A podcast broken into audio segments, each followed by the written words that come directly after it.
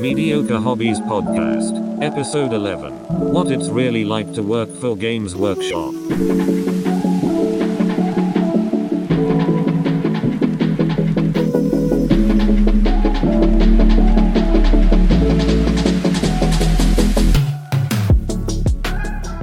All right. Well, let me let me harass you then about what it's like to work for Games Workshop. So you've not worked for Games Workshop now for how long? A year and a half? seven months or so. Seven months feels like longer, Andy. It does feel like longer, but Yeah. it's not actually longer. Weird. Feels like a long time. When did you? What was your official end date? Yep. It was a time, all right. I don't know. I think it was uh, New Year. Yeah, it was February, January, February. February. February Yeah. 1st was like my last day. Wow. And now we're in middle of October. What do you miss the most about it before we go into what it's actually like to work there? Uh, I genuinely miss um, the customers a lot. Like, because um, like think about it, I was in that same place for 15 years. So it doesn't matter who walked in that door. Yeah, I they knew, them. I had talked to Yeah. them a dozen times before, if not a hundred times before. And we had banter and it was chats about what they were working on. And like, and there was another person who was genuinely very excited about the hobby. Yep. And my favorite thing about that is like, I have a hundred conversations a day about cool hobby, but that person coming in, this Has might be one. the only opportunity Yep. they have to have a cool hobby conversation. And then they go home to wife and kids who have no interest and don't care Mhm. have no way of engaging. And then, so they really look forward to that. So I really like giving all my time to someone who wants to have a chat. And um, yeah, it was always, Yeah, I, I I feel that, Andy. I feel like that's that's our relationship. Yeah, for sure. Yeah, your, your normal depressing day, and then I come into your life and talk to you about hobby. And, wow, tell me all about stuff. Um, yeah, um, and in terms of like, I don't know what it was like towards the end. I actually haven't been into a Games Workshop store properly in ages. I was in Belfast a few weeks ago, but I didn't really engage with them. I wasn't like going in specifically to buy stuff, and I've I've never really gotten on with the Belfast store. So if you're listening, guys, sort yourselves out. Um, or Rob, Rob's not gonna have any of that. oh, just just I tell you, I've I've had some really bad experiences in that store, and I don't know if I've always gone in on bad days. Like I went in after Contrast was launched, and like I know there was a period of time in stores where they were just Contrast was everywhere. People would walk in, you'd grab them and go, "Try this, it's amazing!" Yeah, and then people would try it and they'd go, "Oh, it's amazing!" And I think I walked in the week that that officially stopped yeah, literally because I I'd heard about it, but I wasn't in I wasn't in Belfast. My kid was up in the Apple store because Apple run like uh, summer camps for kids, yeah. and so they were like learning how to do something on drones or you know, kind of now something. yeah yeah. Just I mean I didn't care. It was a good excuse to go to Belfast. So we got the train to Belfast and I dropped him in the store, and then I was like I'm going to go to Games Workshop, and it was the worst experience because I had literally like 120 pounds in my pocket sterling, probably from like a trip that we'd been on to Yeah. the UK, and I just had cash. And I walked in. It was the same weekend that what was it? It might have been like Warhammer, on, not not Underworlds. Um, Warcry. yeah, Warcry had come out, something like that. Yeah, And I had gone in, and I was literally stood there at the Warcry table, looking at stuff. I'd picked up the book. I was going. No one spoke to me. I walked over to the desk and I said to the guy, "Oh, do you have the contrast pens?" And he was like, "Yeah, yeah, they're all over there." And he pointed to the wall. I said, "I've not used them. You don't still have." I, I heard you guys had like uh, demo stuff, and he was like, "Yeah, we'll finish that." And I was like, "Okay." And then I just ignored the whole time. I was there for like twenty minutes, and no one talked to me. And I, I don't know. I, I felt like there was a stock take or something going on out back. There was like something going on. There was, I could see there were people out back, and they were like not messing about. Like you know, they were they were working at something. But then That's I was in a few weeks ago, Yeah. and it was fine. You know, it was it was a busy. I think it might have been Saturday. Like we we'd gone up to look at stuff, and I was like, "Well, I'm going to go buy some paint because I wanted to buy this um blue paint that I'm using on my on my little space dwarves." And I went in, and I didn't know what I wanted. I knew I wanted to get some paint. Oh, and that's the reason I go to that store is to buy paint. yeah. I was walking around. And I was like, "Do you know what I could buy? I could buy X," and they didn't have it. And then I was like, "Oh, do you know what I want? I want some squat prospectors." because my my plan for my army is still to do um, two boxes of squat prospectors as just like the troops, Yeah. as like an allied force, but they're obviously just following the standard rules. Yep. And you know, good enough to go out back and check, but they didn't have that as well. Then I was like, oh well, what about what about X? And then it was online only, and so I left with spray and like two pots of paint, which is fine. It's not their fault. But I picked up the spray and was walking around looking at stuff, and I felt like I was being watched, like I was stealing stuff, because I was very vague about what I was asking, and you know, Yeah. I just got a bad vibe from it. And I, every time I go to that store, I just get a bit of a bad vibe. And I, it's not a bad store. I'm sure everyone that's there is great, but maybe it's just the interaction model is different to what I expect in Belfast Yeah, than other know. places. It's that old thing, like like I always talked about it with the staff when I had them was the like idea of like you don't get to have a bad day, unfortunately, because like I said to Yeah. Ian a few minutes ago, you know, it might be your 50th conversation today, but the person that you're talking to is the only conversation they get to have with someone and they don't want to have a shit experience for their only conversation every three months. Like that Yeah. could literally make them go home and be like, oh, fuck this hobby. I couldn't be arsed with it. Like I couldn't like sometimes they just need that bolt of enthusiasm to keep them going or get them involved or yeah, just I don't know. Yeah, and it was weird as well because I wasn't even asked like traditional hobby questions. Like no one asked me what was I working on. They were just asking me what was I looking for, and it was like it didn't encourage my brain in the same way as someone asking me what am I working on or you know what. Yeah. And it was also that other problem where like I wanted leagues of Votann, which don't exist right now. Yeah. So I couldn't pick up any more leagues of Votann. And then there was no Horus Heresy models because they're all online only, except for like two of the tanks or something. Everything like all the kind of standard troops are Yeah. and so it was just I I was the wrong customer for the store that day, but also mm. it just didn't feel like I was being encouraged. But I agree with you that the best part of working in a store is yes, you have to have structured conversations because mm-hmm. you're in a business, you're trying to sell stuff. Absolutely. The conversations I had with people were just awesome fun. Yeah. Yeah. It's definitely the thing that like I said I miss the most is just talking to those people. It's like like I wonder like when I before I left there, obviously anyone who was created after that wouldn't know, but anyone who before I left, I always thought to myself, I wonder if there's a hobbyist in this entire country that I haven't met. Yeah. Pro- probably not. Like Well, honestly, yeah, up up to that up to that point, right?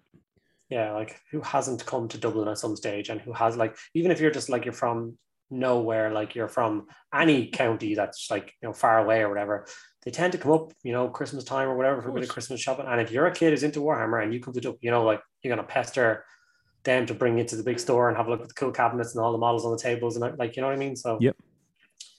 it is. I think I reckon I've spoken to pretty much every hobbyist that exists on this island. It's mad, isn't it, to think that? It is. It's, it's a it's a strange old thought, but uh, I always liked it quite a lot. Um, I guess we probably had different. We we started not. I think I started not long after you in terms of your your overall career. But what was it like for you starting in Games Workshop? Like, what was it day one from when you applied right the way through to them offering you the job? How did that go? How did it feel? I actually got called. Um, funny enough, I already worked for um, I worked for River. Yeah, I worked uh, for River Island at the time. Yep. Um, I was a manager in there, running the suit department, selling suits. Um, little eighteen-year-old skinny me wearing a suit, not, not looking particularly good in it. But, I uh, think you had you had uh, hair back then as well, didn't you? I think so. The rumor is, but uh, it can't be verified. The files don't go back that far. Um, um, but yeah, I got a call off Rob Riley one day. Yeah. Um, and that's actually the manager of Belfast right now. Mhm. And uh, he was like, "I'm getting the Belfast door. Uh, I was like, "Oh, that's really cool. You know, congratulations, or whatever." And he's like, "I'd like you to apply for my position." And I was like, "Oh, okay, cool. Well, yeah, sure." So I applied for his position. Yep. Um, and then it turned out there was two other positions as well. One was for Belfast. No, one Yep. was for Manchester. Town, and two were for Dublin. So three people got hired on day one. Oh wow. So I started with two other people. I don't know how many people have ever done that in Games Workshop where it's like day one, three full timers starting from scratch. So there was a lot of fun there, like Yeah. trying to learn on each other and everyone trying to kind of get a little leg up and trying to be better. And, you know, I'm going to talk to that person and you're going to talk to that, like kind of thing. Um, uh, so one of them was, and some people know him, Mr. Shabby was one of them, Tim Shabby. Mhm. So, you know, Tim Shabby is, he's the Oh yeah. Yeah. Tim Shabby and do you know Kron? Uh, yes, I do. Yeah, Kron. He's unfortunately no longer in the hobby, which breaks my soul. Oh, really? Yeah, he kind of gave it up a few years ago, maybe more than a few years ago now. But so we had a lot of fun on day one, just having the banter and like I was under a great manager at the time, Paul Hickey. Yeah, Yeah, Quality man him. went on to run Warhammer World for many years. Yes, and he currently runs trade for Games Workshop, Yeah, that's true. Yeah, all of it. So into the he's- ground. He's, incredible. Yeah, no, he he was, and he was the closest I've ever met to you in terms of energy level when it came to talking about hobby. Yeah, I think that's where I got some of it from. That's my mannerisms and stuff kind of stuck Mm. around. I, I it was really funny because I remember being a manager then, which was seven, eight years later, I became a manager. And I was at my first managers meeting and we were doing some training on like conversations and stuff. And I asked a question to one of the managers, like in a role play, like, you know, Yeah. And he's a customer. And I, and I asked him a question. The guy went, It's a real Paul Hickey question to ask. And I was like, Oh God, it's still there. um, but uh, it was great because, like, you know, day one, we're obviously all spending money and buying armies and stuff. Yeah. Um, I bought my Bretonnian army that day. Oh wow! I Just bought a whole because, like, I got my paycheck, my last paycheck from River Island that day. Um, so I got to buy a whole army, um, and it was just it's just amazing. Just like everyone See, sitting down and being really excited. Sentences like that toy. really make me miss being young because I don't know what I did, but I had so much disposable income. Yeah, I just I really miss that. I fell on my feet. A friend of mine owned an apartment in Temple Bar, hmm and he rented me a room for two hundred euro. So I lived in Temple Bar in the center of town with no bills. His parents paid all the bills. That was the same flat that you then spent two weeks uh, with some sand and paper cleaning it, your warhand. Yeah, Yeah, Yeah, yeah. getting dust everywhere. yeah. It's where we where we played our Necromunda or our Um, Gorka campaign. Walker. Yeah. no, no, I, I, know, but I just wanted to talk about how bad you were at like ventilation and stuff. yeah. Oh my Uh, god, I was, I was, I don't know how I was telling this the other day. This is going to be weird because no one else is going to know about this, but I'm going to put it in the show because it's mad.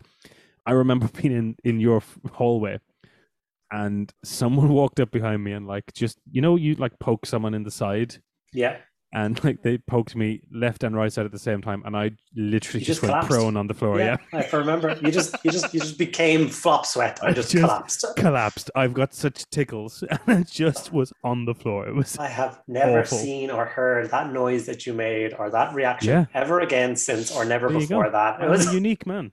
you just unlocked a memory I'd forgotten. Yeah. It was terrifying. It's so funny. but it was great though because we had a like you were obviously our are you a fully trained chef? I know you're in the stellar Yes. cook and I've worked. Yeah, you are a fully trained Fully chef. trained so, chef. Yeah. so like when we were unlike other I'm sure most listeners here have had games nights where you chill out and play and like like order a horrible takeaway or something. We had a gourmet chef in the kitchen making these glorious meals. You're welcome. It was amazing. Never had like it. So you know, good. Making a broth before it. Oh. What are we having? What is Yeah. this madness? I love it. It's just, it's so good. But anyway, enough about me collapsing in your hallway. Um, yeah, no, yeah, and you did. I mean, that was it was such a good little flat. It was what like ten minute walk from the store. Yeah, yeah, I could go back. I could go walk from like on my lunch. I could walk home, make Yeah. something in the oven for twenty minutes, eat it, and then walk back to work. It, It was, was- great. It was quality. It was, yeah. It, it I will never have that experience again. No, no. This for some reason doesn't matter how rich you are. You're always just broke as anything at the end of a month. It's just Yep. I don't know And what it was what was like your um because this is something people don't talk about. I guess it seems to be like a secret. But what was your interview process like with Games Workshop?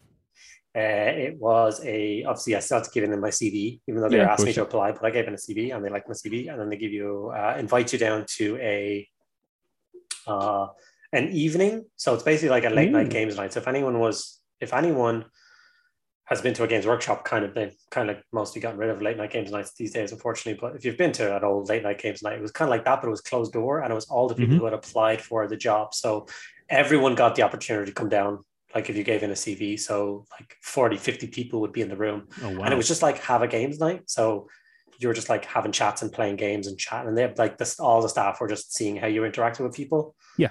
so like they were giving out name badges to start with and i had a beanie hat on so the first thing i did was put my name badge on my head of course. um, just to stand out a little bit. Uh, and I went and had chats with all the staff, and I had a bit of crack and played some games, and and it was good because it wasn't even just the staff that were in the store that I had known; it was the staff who worked in Blanchardstown at the time. Yes, so it yes. was uh, oh, what was his name? It's not his name, but really nice guy. Jamie Forrester, really big guy, uh, Yep. but a very serious man. So um, He went on to do big things as well, he he? still is. He's still doing big things against Archer. He's, he's no joke of a, of a man. He's, he's an important dude now. But He he like I said, he's intimidating. He's got a big presence, and Yeah, like, he has was. those, he has those looks like if you know he's annoyed at you, he's annoyed at you. Yep. Um, and I remember he was the one who was like, "That's the nut that I'm going to crack. I want him to remember me at the end of this night because um, every I was the actual staff that worked there were biased because you know we Yeah, of spent so course, much yeah. time together. So that went well, um, and then after that, you get invited down to an interview. Yep. Uh, so actually sit down interview and you're told to bring a case and show off some toys and stuff. So that was Oh, good. wow. Sh- showed off some toys that I did, and I think it was more to. I think some people perceive that as they just want to see how good a builder or a painter you are. They don't Yeah, care sure. about that. They just want to see how you can exci- excitedly talk about your toys. Yep. So obviously I did that. and It was great crack. And then if you passed that stage, you got a floor trial. So you get spent an hour on the shop floor, um, talking to people coming in and chatting and stuff. And uh, they obviously judge you on that. How can you talk to random new people? Which because I'd worked in retail for a few few years before that, selling suits and stuff. Like I'm Yeah, you were super fine, yeah. comfortable with just anyone who walked through the door being like, "Hey, how's it going? What's going? on? Like, let's have a chat," kind of thing.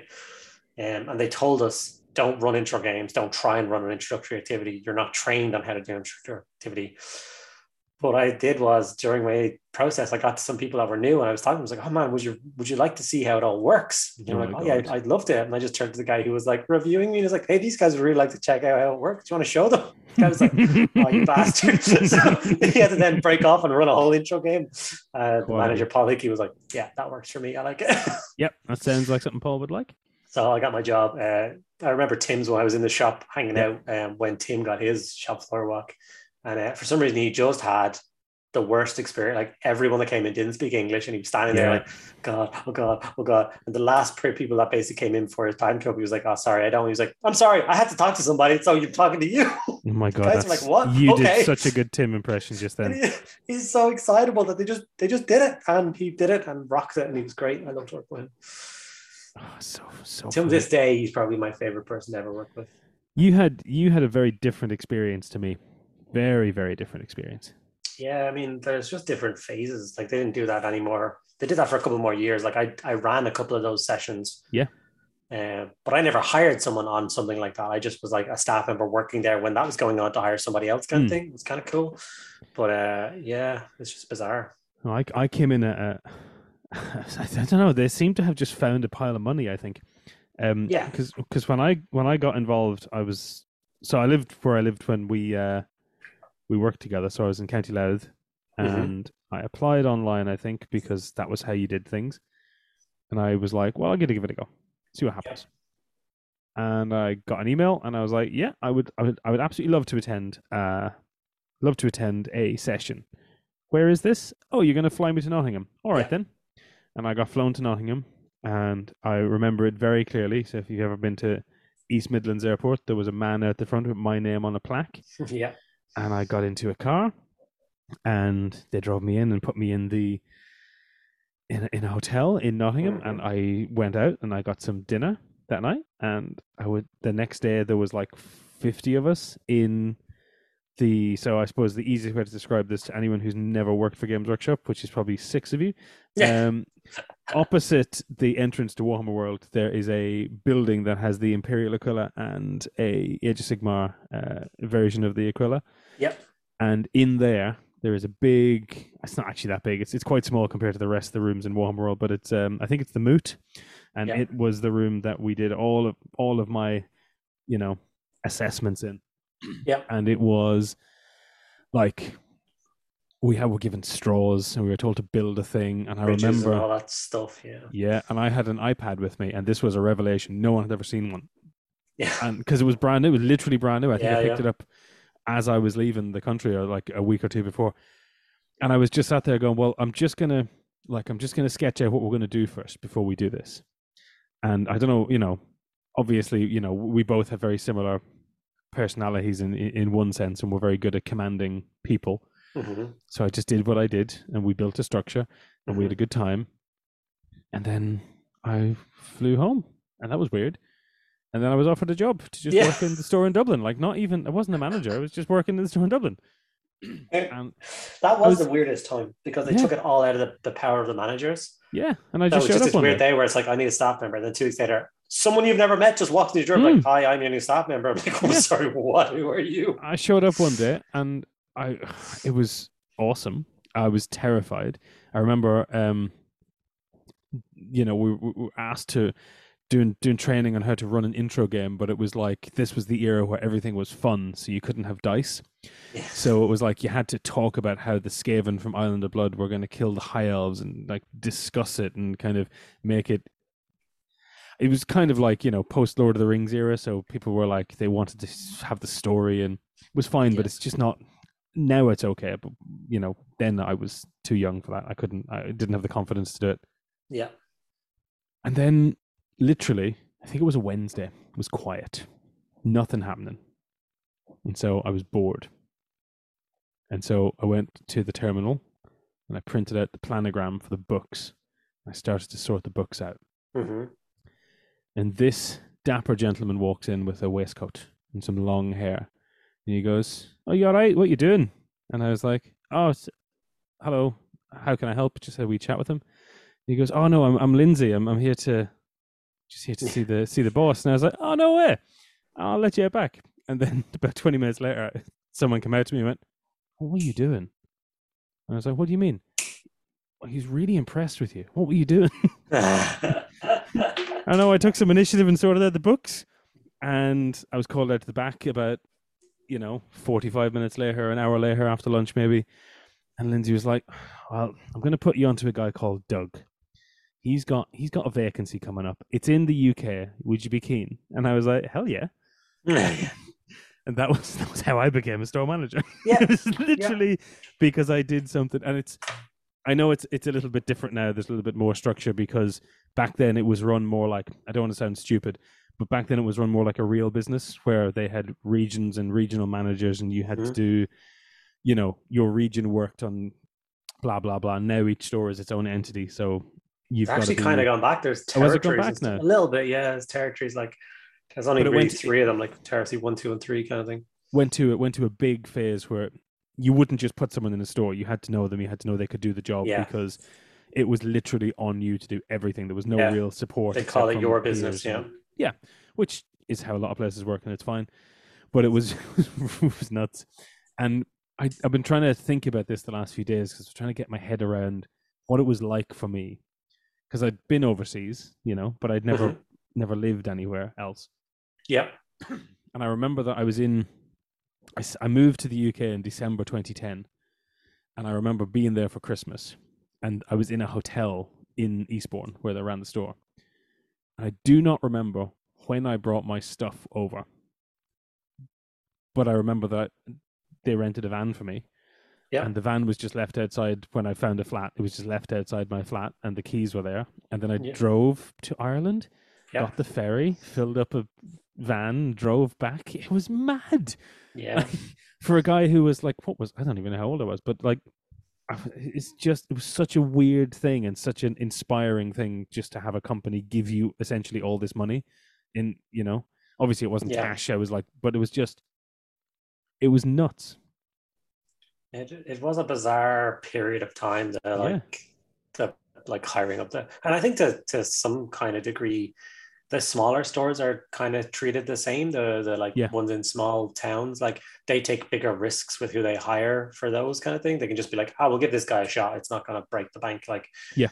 anything bigger capital city or anything they're going to take pretty seriously Yeah, of course. um, but uh, it's it's yeah, it's it's not it's not hard to get a job in Games Workshop. It's No. it's hard to keep a job in Games Workshop. It- like I don't mean that in a bad way, like they're going to get rid of everybody, but there's a certain type of fit, Yeah. and they'll find out if you're not the right fit pretty quickly, and then it's not like a thing like they'll sack you. They'll just they'll literally just say, you know, do you think you're the right fit? And you'll know, like, no, I don't think I'm the right fit. Um, I don't think retail's for a lot of people. I think retail's really tough, and this is very high energy, high octane retail. yeah, in a way that it's it's it always reminds me of like the like anyone who works in retail in Hollywood movies. It's that kind of high energy, even if it's even if you're very calm, yeah, you still need to be switched on all the time. Yeah, it's that You thing. don't- Like it's, it's the well, like well, exactly like I said. It's that this might be the only time this year they come into a games workshop. So Yeah. And then maybe it was different, it changed over the years, but I really felt that there was no guidance for me other than the basics. You were very much allowed to do and say whatever you wanted. when you're Di- running your store, like Yeah, even just working in the store, I didn't really get a huge sense that there was a lot of guidance given to me by management about how I should engage with the public. yeah, But I've worked for a lot of companies since I worked for Games Workshop. Yeah. And I have been given literal scripts that I had to follow Yeah. sentence by sentence. There wasn't that kind of even even at the most kind of restrictive I've ever had it in Games Workshop. There was never that kind of thing. but that's a, once again that's a it's a because everyone's store runs themselves. I'm not going to name names of anybody, but there are managers out there that's that ran stores like that. They would like because once they once a manager decided this is a policy now. I'm, Yeah. I'm going to write a policy that is you have to agree to everyone this way, and I want everybody to sign it that it, you're in agreement that you are going to do this task. Staff members are like, yeah, sure, it doesn't look like hard, and then as soon as you don't do it, they can just keep pulling you up on it, and then they can get rid of you for it because they they told you and they've trained you and they've shown you and you've signed it, and Yep. and then other people are just more like relaxed. Like I always took a more relaxed, like personal training for staff. Mm. Like one of the things I always said to staff is like, for the first month of your training, we're not going to do an awful lot. All I Mm. want you to do is get really comfortable talking to strangers. Yep. Because that is the biggest thing for most people coming into Games Workshop to learn is to just like, there's a person that you've never met before, walk up, say hello, spark up a conversation, and talk about Warhammer. Yep. And I find that if, if in the first month they get that down, they're super comfortable having chats. They're not like standing there trying to have a chat and then also having thinking, oh, my manager's staring at me and he wants me to say these 17 things. And it's Yep. like, no, just have a chat. Just tell me, like, you know what I mean? Uh, I think they become such just better staff members from that point. Yep. Um, I think they're much more malleable after that. Like, okay, now I try and find out what they're working on and how they're going to go from there and what their next project is and what colors they're going to paint. And like, oh, yeah, I can do that. Yeah, of course you can do that because you know how to start a conversation. And then they're just natural questions you're going to ask them.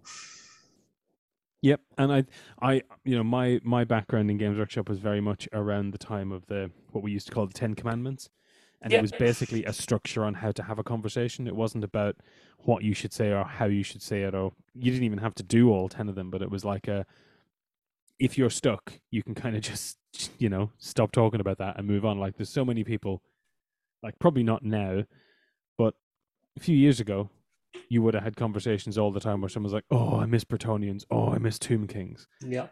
And instead of it just being a whinge, because you can kind of go and have a whinge anywhere, right? Yeah.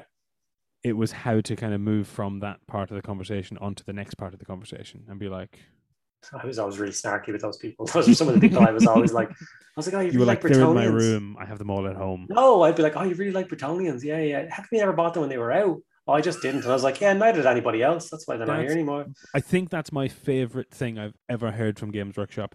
Yeah. You know, they do the um, uh, the the kind of print to order runs of stuff. Yeah. They did this around the time of Age Sigmar. I think it might have been like the High Elves or something. But they were Yeah. like doing the, and someone had said, you know, "Wh- why are you doing this? You know, what you, are you going to get rid of these things? And they were like, no, the reason we do them is because we want people to be able to get these models. Yeah. And also, these models have been on sale for a long time. And they were like, well, how's it going for you? And the answer was, well, we sold more High Elves, this particular unit of High Elves, in this one weekend than we sold for their entire run before Yeah. that because this is the problem with everything Games Workshop does is I don't need to buy Archaon because he'll always be on the shelf yeah. until he's not on the shelf, and then all of a sudden it's like, oh, I really wanted to buy that guy. It's it's mad, and I agree with you. People just didn't buy Bretonnians, and No, because if they they- did, they'd they still didn't. exist. They would have changed them, but they'd exist. Yeah. If, if they were a top selling thing, they would. And like I said, I worked there for 15 years. Uh, Warhammer's been gone for what, five years now? So I was around for a decade when Warhammer was on the shelves in all its glory, new models coming out every month, kind of thing. And man, do you know how many Bretonnian armies I've seen on the tables in 10 years? Like Tomb King's armies I've seen on the tables in 10 years? None. Like I was a Bretonnian player, and I think there was honestly one other person. And then I think there's about five Tomb King's armies I've seen in 10 years. Yeah. Like that is not a sustainable business model. Nope. Um, and, e- and eh, ah, I can't even can't even get words out. It was so they I had the exact same thing with Tomb Kings.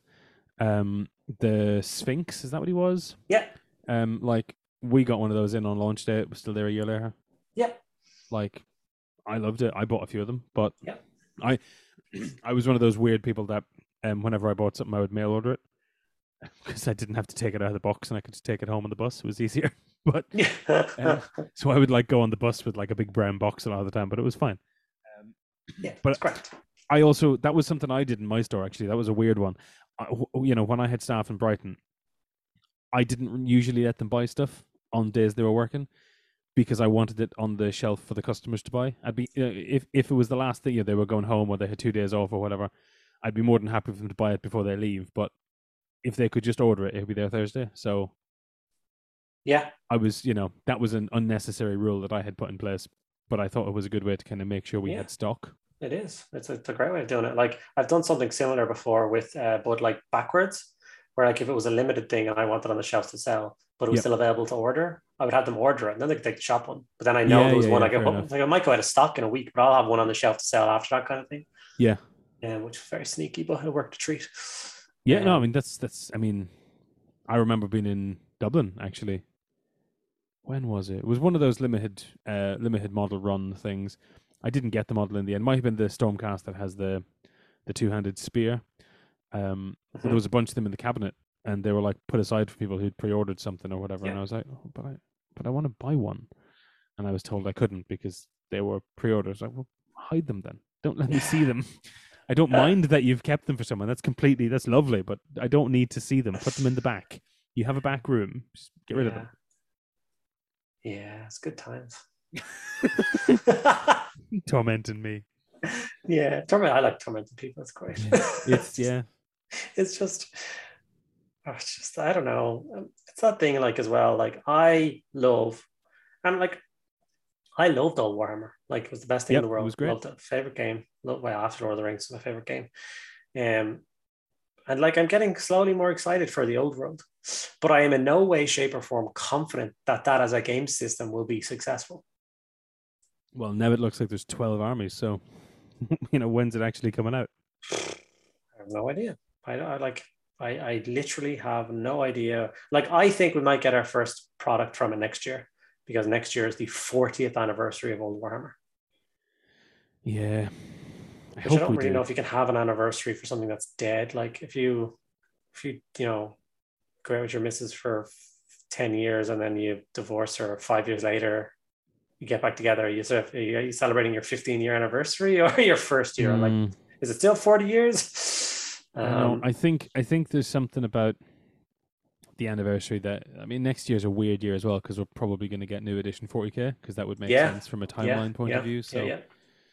are they going to push it? Is it just going to be like a Black Templar stabbing an orc, but you know, Bretonnian maybe? That'd be cool. I don't know, but I, I don't think it'll fall under the same remit as like a. It's not going to be an Age Sigmar box set or a 40k box. It'll be like a just a Necromunda launch or a Blood Bowl. It'll be a, a Just a specialist single thing. model. I, I wouldn't be surprised if it was just a single Bretonnian knight charging, or like the Green Knight or something gets redone for forty years. maybe. I mean, we'd all buy the Green Knight in two seconds Yes, if it was yeah. multiple, many of them. There you go. You have a unit. Oh my god. Speaking of which, how stupid is it that I want to use the new Rough Riders for Age of Sigmar for a Realm of Metal kind of approach? Not stupid. Isn't that the best idea you've ever heard? I am still teetering back on a seesaw as to whether I like them or not. Oh, I love them. I don't like the heads, um, but I would just replace them with Cadians or Death Korps Krieg helmets. I think I was are- saying today that like I built a box of Kasrkins and Yep. I've got 16 heads left over. There you And go. 10 of them, 10 of them are the helmeted heads, so you can literally put those on, which I think would suit them really well. Yep. Um, I don't know, like I think the heads are perfect for what they're like. They've actually done the old regiment, which is great. But I also don't like that look. So like on first glance, I don't think the model knows what it wants to be. it's like it's, yeah. like six different aesthetics all mashed into one. Now that's that was Um, my first initial thought, and then I looked at that picture where it's like five or six of them charging. I'm like, okay, I kind of Oh, like. I love that it. now. I love everything about it. I, I posted it in in my friend uh, chat group, and one of my one of my uh, friends commented, "Where is it? Nice of them to cover up half the horse in a cloak for people who hate painting horses but love painting cloaks." Yeah, I don't like the cloak at all. No, exactly. Why, is it Who on wants to Bretonnian barding on it? Why? who why wants is to that? paint? I love it. I think it's great. I also saw someone randomly comment that you know what about these eye masks that the horses are wearing, and it was like, well, because they've got a fragmentation grenade three feet from their face. They Yeah, need- what, what are you talking? That makes they don't want- perfect. sense. yeah, it's brilliant. I love it. I think I really do. I think it's Maybe that's it. Now the cloak makes sense. Maybe it's literally from yeah, burns and shrapnel from the Yeah. freaking grenade that's Which is why it makes sense in my head now. I got which it. is why fine. there's no cloaks in the back. Oh, yeah, that's all I needed. I just needed a rational reason as to Yeah, why they were half Bretonnian. I'm done. Love Happy. it. I think these models are. I'm. I'm going to buy several boxes of them because I absolutely love them. I hate the heads. Yeah, I'm not doing the. I'm the same. I'm not doing the heads. I'm not doing the That's- Attila heads. Yeah, and I. I think they're perfect for what they are. But I'm just not. I really hope they come with an additional head type in the box. But Someone said use the Scion beret heads as well. Might be really cool. yeah, But uh, yeah, maybe not a bad idea actually. I, I still like the Kasrkin idea with the br- breathers and stuff because I imagine these guys. I still put them in like World War One trench warfare where they kind Yeah, I of mean belong. they're they're on a horse, and yeah, so I oddly, like mustard gas and stuff. So they're like, Yeah, they're not on they're not on mechanical horses either, which I, I think is interesting. Like even looking at the big picture, there doesn't seem to be like anyone with an augmented leg or anything. uh, um, no, I guess not. No, wise. So I guess you know what happens to their legs. Horses who have dodgy legs, and then you just get a new one. Um, well, it's the Imperium, yeah, they grow you a new one in a, in a yeah, vat. But it's stuff like that, and I really I do I want them. And this now is uh, sc- scratches an itch for me that I've wanted for a long time. And this is this is I think the thing that's most interesting about working for Games Workshop is all you do when you're not speaking to people is speak to the people that you work with and get excited about stupid stuff like Yeah. people sat on horses and you're concerned why they've got cloaks on half of them Yeah. and why you don't like that. And as soon as someone explains something that makes any sense, you're like, I'm buying 12. yeah, 12. 12 no, boxes. No, no. Yes, 12 boxes. Yeah. No, no I'm not buying 12. 60 horses, of these guys. 12 Yeah, yeah. boxes. Yeah. And it's it's stupid stuff like that. But I'm now like I have put off doing it for years, but I'm going to buy some um Genestealer Cult bike guys because. I can now have mounted Imperial Guard again. Yep. So I can have bike units, I can have horses. The new um, Lord Commander guy who's supposed to come out on a horse is going to be showing off next week or the week after. Wait, I didn't read that. Was there actually a character one? Yeah, he's he's the guy on the front cover of the new Guard book that they haven't revealed yet. Wait, this isn't in this article, is it? Or is this just something that you've heard? Uh, both. So at the very end of it, there's there's another reveal from the Codex Astra Militarum, a big one. Make sure to stay tuned next So week. my So guess is that's probably the tank. It could be, could be the uh, yeah, but I mean, he's the guy on the front cover, so it's pretty exciting one way or the other. Yeah, yeah. Like I would love a because like I've got two, cause like two or three mounted characters for my Krieg army. It's Two. I've got a Marshal and a Commissar. Um, so yeah, more horses, please. Um, Yeah, it's brilliant, and like It- it's just it was unexpected. Like I I knew from the rumor engine that that's what that spear was, but I still see what they've done, and I don't dislike them at all. And the more I understand and look at them, I'm like that makes more and more and more and more and more sense. I love it, love it. yeah, yeah. Like I said, the thing that was struggling for me was the cloth, and now you've explained it. It's literally like I'd imagine is like like almost like a fire blanket. Yep, It's like exactly. Kevlar, almost like that kind of thing. It's and it was it was the it was the eye shield that kind of when someone said that I was like that makes such sense and then obviously everything else falls into place it's brilliant don't imagine. Imagine it was like super clever. So like the trigger on his staff, which detonates the the the, the hmm, fragmentation, closes the eyes closes the eyes. Could you imagine Oh that? So oh, that they're not blind and they don't like get disorientated or something. And then it, so it's only for like two seconds. But that's all you need. Oh look, they're wearing little horseshoes and everything. I like that. people say things like that and then I'm like you've never played 40k nobody has ever had rough riders last two rounds of combat so you know you don't care about the horse after that uh, impact everyone is dead it's fine yes. You Um, literally brought a horse to a gunfight it's not it's not Yeah, of course. But Yeah. this is this is what I remember the most from working in Games Workshop is having stupid conversations like this, and then I went and bought three Manticores.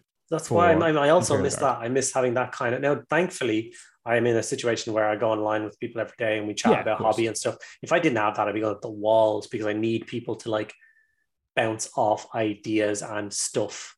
I imagine that's Um, the worst part of your um, Twitch streams as well, because you can kind of get engaged in a conversation, but you don't really get feedback because it's text and there's big gaps between it. And I actually don't mind that in the stream, like as long as somebody's engaging back with me, if someone's asking me questions and if they're putting in, I love that. Like, there's nothing worse in my whole. There's nothing worse in my job. I mean, genuinely in my job, Yeah. than if I've been on stream for 10 you're minutes and nobody's saying anything. I hate that. I feel like like they're so disinterested. I'm obviously being stupid. I'm not excited. Like they're just being polite, but like they've reminded me a bunch of times, like you're in a hobby stream, man. They're doing hobby. Just- Yeah. but I still And feel also, crappy. You know, you're you're a celebrity now, so that actually some people are just afraid to talk to you because you won't talk back, right? And I know that's so stupid to say because Yeah. Well, that's you, there are people are used to Twitch. That's Yeah, they're so used to people not talking back. And um, I always make an effort to just talk to everybody, welcome everybody in, and answer every question. And I even make the extra effort. Someone asked me today, I was like, "Why do you read out all the questions? Why do you read out everyone's comments?" And I'm like, "Because other people are doing hobby, so their head is down. Yeah. So there's no point of replying to things, and then someone has to look up and be like, "Wait, what is he replying to? What is that in relation to?" So I just keep reading it, which obviously slows down everything I do, but it's I think it's helpful. But I, I- think that for me, and I think another thing we should touch on just before we finish, and I am going to finish now because uh, it's we've been talking for ages, and I have to walk the dog, and she's really upset with me today because she had a haircut. Oh Um, no. Yeah, she hates that. Um, obviously, people are, don't know, um, you're on the uh, Games Workshop lucky list, and Yeah. so you get you get sent a bunch of stuff in advance of everything. And Yeah. I, you don't need to confirm or deny this, but I I don't know much about it because I'm not on that. I'm not on the list or anything, but. I would guess you have stuff now, probably till the end of October. It's two weeks from from when I'm recording. You don't have to say anything because I know you probably shouldn't. But tell people because there's so many rumors out there about what you can and can't do now that you're on that fancy list. Yeah, I hate those uh, rumors. Like Yeah, they drive me insane because Like, I've even even like like, midwinter Workshop. minis video. Remember, like he's like, Oh, I've cut yeah. ties with Games Workshop. I am no longer bound by the. My NDA literally says we are going to be sending you gifts. They count as gifts. wow. Oh, There tax is- free then. Well, yeah, of course. but they literally say there is absolutely no criteria to do anything with these. if you choose that you want to make a video on it or if you want to post on your social media, go for it. You do not have to do anything. and for someone who worked in uh, retail, uh, external to Games Workshop, but selling Games Workshop products, I believe the only restriction you have is the same as we did, which was 10 a.m. on the Saturday. Yeah, I get an embargo date for things, which is Yep. like you can't say, post, or talk about, or show anybody anything before that time. And they're like, it, it most of the time, you're right, it's 10 a.m. It's exactly the same time as pre-orders go up, but they they said things might be different sometimes, and you have to be Yeah, super careful because things move around and embargo dates change. But like, like let's I'm not going to be like naive with this. Like they say you don't have to do anything, okay? But if they sent me stuff for two months and I didn't post or do anything about it, they would have a phone call being like, "Are we sending it too much, or are you not engaged, or you know, like Yeah, you would obviously probably lose your privileges."